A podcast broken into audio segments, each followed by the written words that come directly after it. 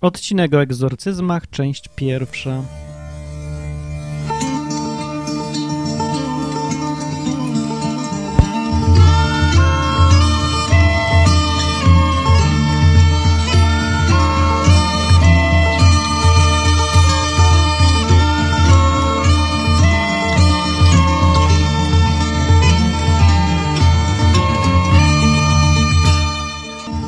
Witam na odwyku. Dzisiaj odcinek tylko w wersji audio i jeszcze do tego podzielony na dwie części.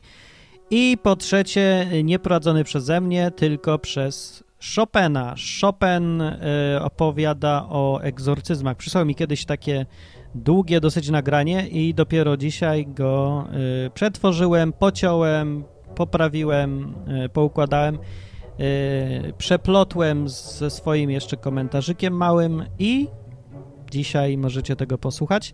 E, jutro, jest, jutro będzie na serwerze na stronie www.odwyk.com drugi odcinek, e, druga część tego, co opowiada e, Chopin o egzorcyzmach. I, i jutro to dla osób o naprawdę mocnych nerwach i takich, którzy się nie bardzo boją. I prosimy tego nie puszczać dzieciom, może małym jednak. I, i może nie zbyt późno w nocy, bo może się trochę źle spać po, tym, po tych odcinkach. Dzisiaj jest taki łagodniejszy, jutro będzie gorszy. E, warto tego posłuchać z różnych powodów. E, może to nie będzie instrukcja, jak wykonywać e, egzorcyzmy w, w zaciszu domowym, prawda? Zrób to sam, egzorcyzmów uczy Chopin, tylko no to, to jest chyba informacyjny głównie odcinek, żebyście wiedzieli, że takie rzeczy są. Ja już mówiłem w odwyku o tym, że takie rzeczy są, ale unikam rozmów na ten temat, yy, dlatego że w moim przypadku wszystkie doświadczenia z tym związane były na tyle nieprzyjemne, że nie mam ochoty w ogóle o tym gadać. Poza tym ja nie za bardzo widzę potrzeby, bo no właśnie co, ja mam jakiś samouczek zrobić. To nie jest coś, co... Jak chcecie sobie zobaczyć film o egzorcyzmach, to sobie wypożyczcie egzorcysta i sobie możecie pooglądać. W rzeczywistości to wygląda zupełnie inaczej jest, e, nie jest wcale fajny, jak e, no nie wiem, jakaś fajna impreza, gdzie o, coś się dzieje, tylko jest obrzydliwe. To jest wstrętne, obrzydliwe e, i emocje, które się przy tym ma, to są emocje tego rodzaju, o których się chce zapomnieć jak najszybciej i najlepiej się tym w ogóle nie zajmować nigdy. No. Ale to posłuchajcie, co ma na ten temat do powiedzenia Chopin.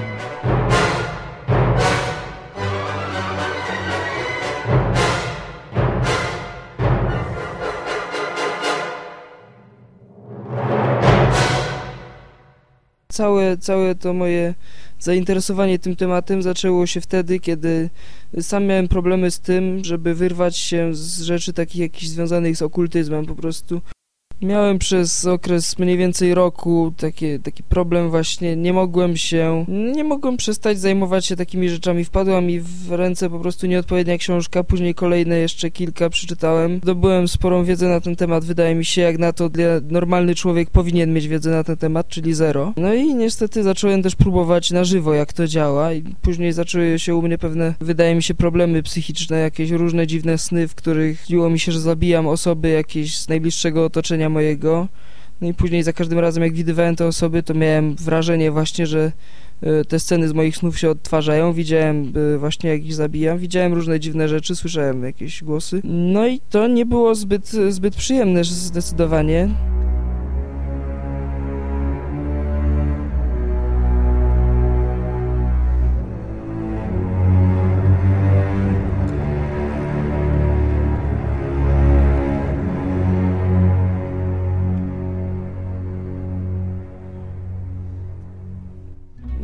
I szukałem, szukałem pomocy. Najpierw dałem się oczywiście do księży, bo oni teoretycznie powinni się takimi rzeczami zajmować. No zbyli mnie niestety. Byłem u dwóch właśnie, się e, szumnie określa właśnie egzorcystów kościelnych. No i e, odmówiono mi pomocy niestety. Odesłano mnie, jeden w ogóle mnie odesłał, żebym, żebym przestał się zajmować pierdołami, że sobie coś wmawiam drugi mnie odesłał do psychiatry.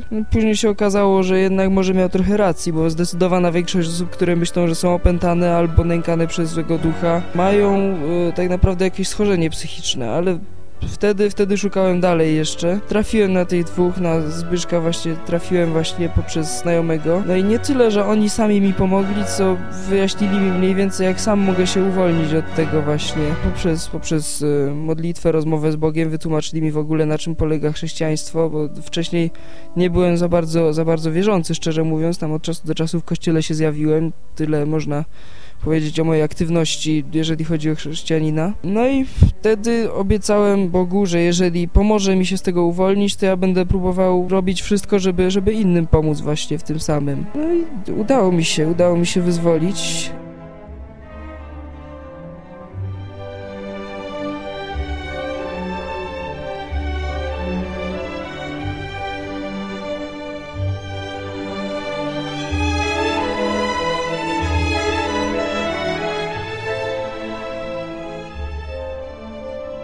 Pierwsza osoba, przy której, y, przy egzorcyzmowaniu, której pomagałem, to 19-letnia dziewczyna z Myślenic, która zajmowała się rzeczami takimi jak właśnie jakieś talizmany, wróżenie, praktyka określana jako zdalne pisanie, czyli wchodzenie w taki jakby trans i spisywanie wiadomości, które jakiś nieznany głos dyktuje. Z koleżankami tam zaczęły jakieś podstawowe rytuały okultystyczne, demonolatryczne, tego, tego typu rzeczy. No i nie wiem właśnie na jakiej zasadzie to y, działa do tej pory, nie jestem, nie jestem pewien. Tak jak mówiłem na początku, nie jestem żadnym autorytetem w tej dziedzinie, po prostu mam większe doświadczenie w tych kwestiach niż, niż większość osób. Y, po prostu on jest w stanie stwierdzić, Zbyszek, czy jest po prostu w stanie stwierdzić, y, czy dana osoba jest opętana, czy po prostu ma jakieś problemy psychiczne, czy też udaje, czy coś. Jeszcze wstępnie omówię też warunki, w jakich dochodzi do takich, do uwalniania osób opętanych. Po pierwsze, pomieszczenie musi być no, najlepiej pozbawione okien i żeby meble były wyniesione wszelkie. Wszelkie jakieś niebezpieczne przedmioty też muszą być zabezpieczone oczywiście. Osobę taką, które, które próbuje się uwolnić, należy y, unieruchomić w jakiś sposób, najlepiej, znaczy my, my po prostu użyliśmy bandaży zwykłych, bo owinięte parę razy wokół na przykład łóżka, takiego z ramą, to wystarcza, żeby unieruchomić i ręce, i nogi. Takie bandaże elastyczne są dość mocne, a dobrze zawiązane unieruchamiają rękę całkowicie. Można tam jakieś szmaty podłożyć jeszcze, żeby sobie nie posiniaczyła rąk czy nóg, jeżeli się będzie próbować wyrywać taka osoba, bo to też się zdarza. Bardzo istotna jest też rozmowa z bliskimi właśnie e, tej osoby, no bo przecież oni będą musieli się opiekować tą osobą później jeszcze, jeśli chodzi o takie kwestie psychiczne, o zdrowie psychiczne, żeby nie nie straciła panowania nad sobą w przyszłości, no, ale e, ich obecność przy samym egzorcyzmie nie jest pożądana, bo wiadomo jak mogą reagować, mogą zacząć szaleć, coś też, być bardziej przerażeni tak naprawdę niż, niż ta osoba, która jest wyzwalana. To na pewno, na pewno nie pomaga się skupić podczas, podczas odprawiania tego, no, nie powiem rytuału, bo jako rytuał to nie jest, ale podczas uwalniania tej osoby.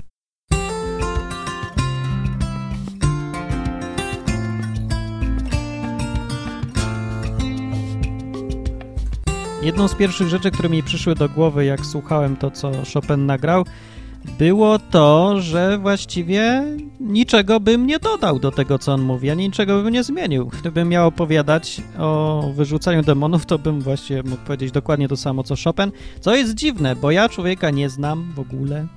Znam tylko swoje doświadczenia, wiem to, co mówi Biblia, a właściwie doszliśmy do tych samych chyba wniosków co wskazuje na to, że rzeczywiście tak jest, rzeczywistość jest taka, jaka jest, skoro doprowadza dwie różne osoby do tych samych wniosków. Chciałem jeszcze wyjaśnić, że demonolatria to jest y, oddawanie czci demonom, a co do tego, jak to działa, bo o to Chopin zapytał, jak to działa, że człowiek potrafi rozróżnić, czy problem z drugą osobą jest natury duchowej, czy to jest jakieś opętanie, czy to po prostu zwykłe problemy psychiczne, albo psychosomatyczne, albo może upojenie alkoholowe. No, co do tego, no to to ostatnie najłatwiej na węch sprawdzić. E, co do tego, czy to jest psychiczne, czy duchowe, no tu rzeczywiście nie ma tego jak wyjaśnić, ale wiem o co chodzi. Biblia nazywa tą zdolność e, darem rozróżniania duchów. I w praktyce rzeczywiście też to działa i miałem wielokrotnie okazję e, sprawdzić, jak to działa, no, obserwując innych ludzi, którzy potrafili o, od razu powiedzieć, e, o, ten człowiek ma demona, albo jest zademoniony, albo coś tam, z nim jest nie tak duchowo. I czują to, wiedzą. Dlaczego, jak, no nie da się tego wyjaśnić. No tak jakbyś komuś chciał wyjaśnić, kto nie ma słuchu, na czym polega to, że masz słuch. No masz jakby taki zmysł, że wiesz, że coś jest. To jest trudne do opisania. A wiem o czym mówię, bo, bo też mam to coś. I ten dar rozróżnienia duchów. No najchętniej bym się tego w ogóle pozbył, bo mi się to nie podoba. No, no wyobraźcie sobie, że mielibyście e, zmysł węchu, żyjąc na gnojowisku jakimś, no i wszędzie, gdzie nie pójdziesz, to ci coś śmierdzi. No i po jakimś czasie nawet zaczynasz się zastanawiać, czy jakiejś paranoi nie ma, że wszyscy mówią, że nie ma problemu, a tobie śmierdzi. E, na przykład ujawnia się to, kiedy próbuję słuchać jakichś e, takich satanistycznych piosenek. Nie jestem w stanie, nie jestem w stanie wytrzymać dłużej niż minutę. Nie mogę po prostu, nie dam rady fizycznie, nie da się tego zrobić. E, I też myślałem, że wszyscy tak czują, no się okazuje, że o, to tylko ja jestem dziwny. No. no trudno to potem komuś wyjaśnić. Wyjaśni właśnie komuś, że masz węch, kto nie wie, co to znaczy węch. No nie da się. No, ale w każdym razie tak, to działa rzeczywiście, to się sprawdza rzeczywiście, bo no, gdyby to tylko, gdybym tylko ja coś takiego miał, to bym mógł stwierdzić, że to paranoja, ale znam ludzi, którzy y, też to mają i tak samo to działa im. Y, I technicznie, według Biblii, każdy chrześcijanin może wyrzucać demony. To mówi Biblia wprost. Każdy uczeń Jezusa. No to taki bonus jest właśnie dla każdego, kto postanowił e, oddać życie Jezusowi. To jest jedna z tych rzeczy, którą dostaje w pakiecie. E, ale nie każdy potrafi e, aż tak dobrze rozpoznać, że problem jest duchowy, a nie psychiczny. Każdy w jakimś tam stopniu to czuje, ale żeby tak czuć bardzo, bardzo, to trzeba mieć ten dar rozróżnienia duchów, bo wszystko wskazuje na to, że to jest coś rzeczywiście dosyć wyjątkowego, co niektórzy dostają od Boga w tym pakiecie, a niektórzy nie. Nie ma tu chyba żadnej zasady. Właściwie wychodzi na to, że dostali to to, którzy o to prosili, żeby to dostać, to to mają. Yy, I to tyle na ten temat. Wróćmy do tego, co Chopin opowiada dalej.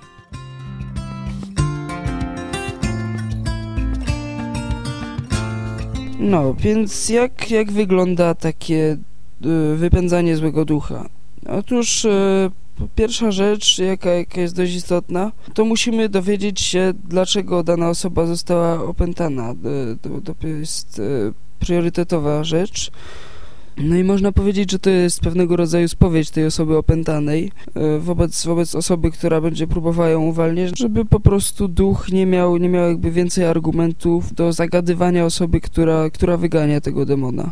Druga rzecz, taka dość istotna, to jest dowiedzenie się już bezpośrednio po tym, jak demon się ujawni, o tym, o tym za chwilę powiem jeszcze. E, gdy już się ujawni, trzeba się dowiedzieć, dlaczego dokładnie doszło do opętania, jakie jest imię demona, to jest dość istotne, bo on Y, za wszelką cenę chce to zataić też, bo y, ujawnianie jakichkolwiek informacji jest objawem jego porażki jakby. Później jeszcze jedna informacja jest potrzebna, kiedy dokładnie y, ta osoba została opętana. Wtedy można stwierdzić, jak, jak silne jest to opętanie. Oczywiście im dłużej trwa, tym zwykle jest, jest mocniejsze. Czasem występuje więcej niż jeden demon w, w danej osobie ale to, jest, y, to są już nieco rzadsze przypadki. Raz miałem do czynienia z taką sytuacją tylko.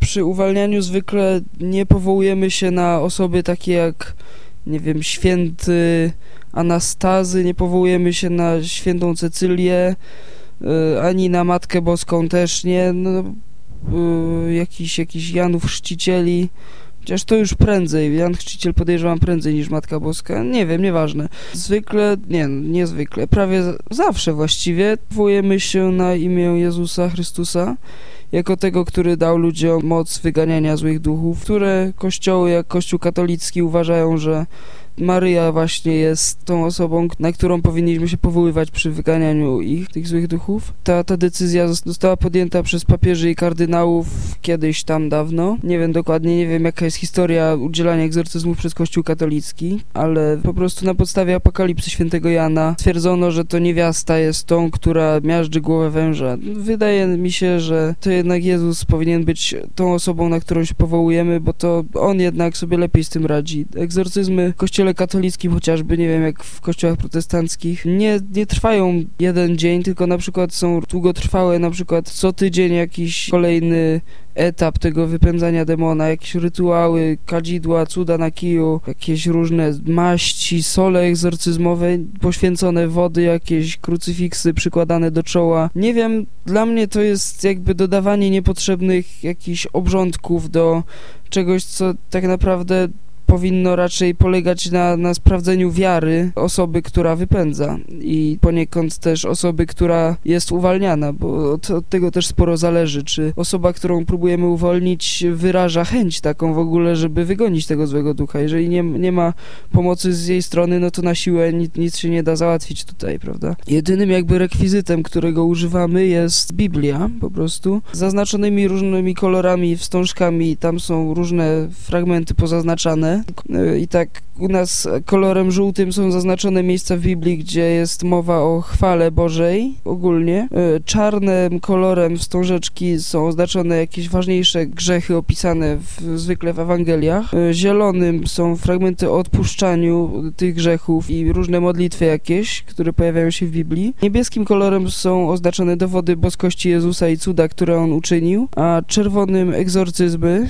e, których, znaczy no egzorcyzmem się wtedy to jeszcze nie, nie nazywało, tak często używam tego słowa, a właściwie nie powinienem, bo egzorcyzm to jest zastrzeżony chyba dla tego, co robi Kościół katolicki, z tego co wiem w terminologii, ale e, czerwonym kolorem oznaczamy miejsca, gdzie Jezus wyganiał złe duchy, a białym opisy jakieś nieba, psalmy o zbawieniu i opiece Bożej, tego, tego typu właśnie. Czemu służą te oznaczenia w Biblii, żebyśmy mogli szybko znajdywać te fragmenty? Po prostu, no, zależnie od stanu osoby opętanej i stopnia, w jakim duch się ujawnił, e, używa się różnych fragmentów. Na przykład, dopóki demon się nie ujawni, no to po prostu wychodzimy z założenia, że będzie musiał się ujawnić i sprzeciwić się, jeżeli będziemy czytać mu fragmenty o chwale Bożej albo o cudach, których dokonał Jezus, e, Później, jeżeli już ujawni swoją obecność, co już jest dla niego w pewnym sensie porażką, bo demon z założenia dąży do tego, żeby wyrządzić jak najwięcej szkód i nie zostać ukrytym. No i wtedy, kiedy już odkryje swoją obecność, to będzie próbował za wszelką cenę wyrządzić jak najwięcej szkód jeszcze. Więc później przechodzimy właśnie do wymieniania tych grzechów, żeby demonowi się wydało, że właśnie zyskuje jakąś inicjatywę. Najczęściej po prostu posługujemy się tymi grzechami, które wcześniej nam osoba, której pomagamy, wyjawiła jako e, te jej grzechy, żeby pokazać, że, że właśnie te grzechy uwypuklić jakby, a później e, czytamy fragmenty o, o odpuszczaniu grzechów. Często e, jest to przypowiedź o synu marnotrawnym, która wydaje się dość mocno działać na, na demona. Często pojawia się też modlitwa Ojcze Nasz, która właśnie demony jakoś nie przypadają za nią szczególnie. No a później, kiedy już chcemy przejść do bezpośredniego uwalniania osoby, no to używamy właśnie tych, tych cytatów oznaczonych czerwonym kolorem, czyli fragmenty z Biblii, w których Jezus wyrzuca złe duchy, żeby pokazać demonowi, że i on zostanie wyrzucony, a już po wygnaniu złego ducha posługujemy się tymi cytatami oznaczonymi na biało, czyli tymi o niebie, właśnie o opiece Bożej, o chwale Bożej, jakby w formie, w formie modlitwy. Modlimy się po prostu tymi fragmentami, żeby zapewnić e, jakby większy spokój tej osobie, której próbujemy pomóc. No i żeby de facto dać jej jakiegoś blesa od Boga jeszcze, żeby pokazać Bogu, że nam zależy na tym, żeby ta osoba właśnie też była objęta Jego opieką. No a teraz przejdę bezpośrednio do opisu tej, tej dziewczyny z Myślenic, jak, jak to przebiegało.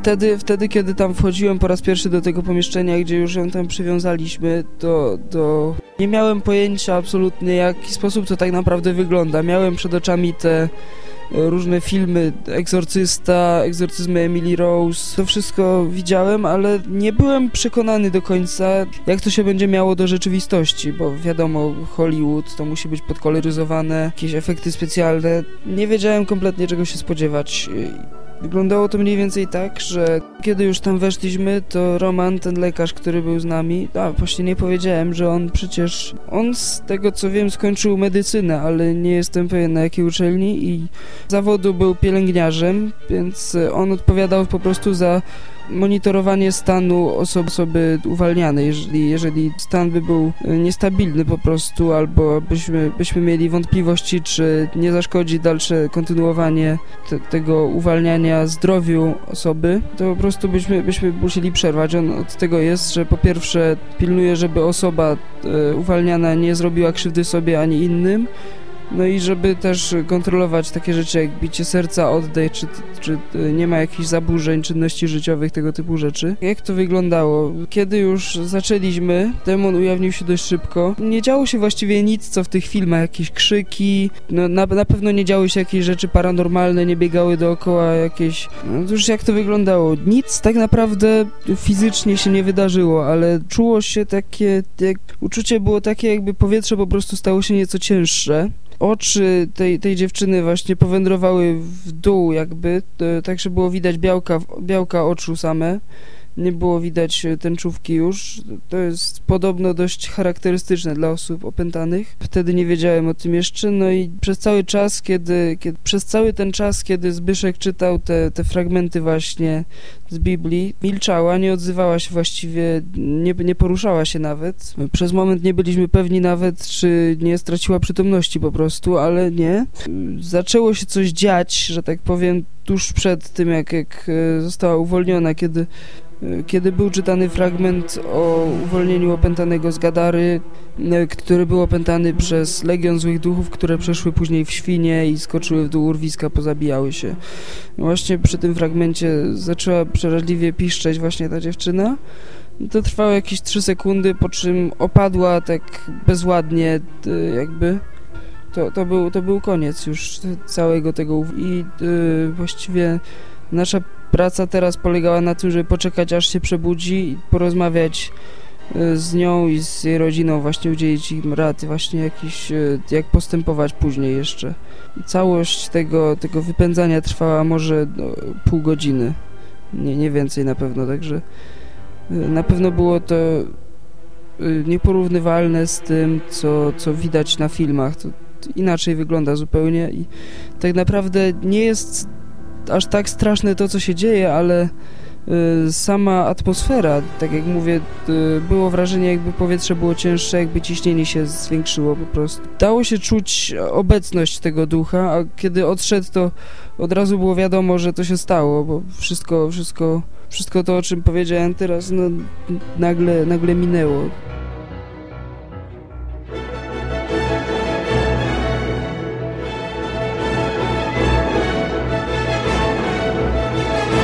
To wszystko na dzisiaj, mówił Chopin, a montował wszystko Martin Lechowicz. E, po ciąg dalszy, część drugą, gdzie Chopin opowiada o wyrzucaniu demonów, które widział na własne oczy, jak to wygląda w praktyce, przyjdźcie jutro na stronę www.odwyk.com.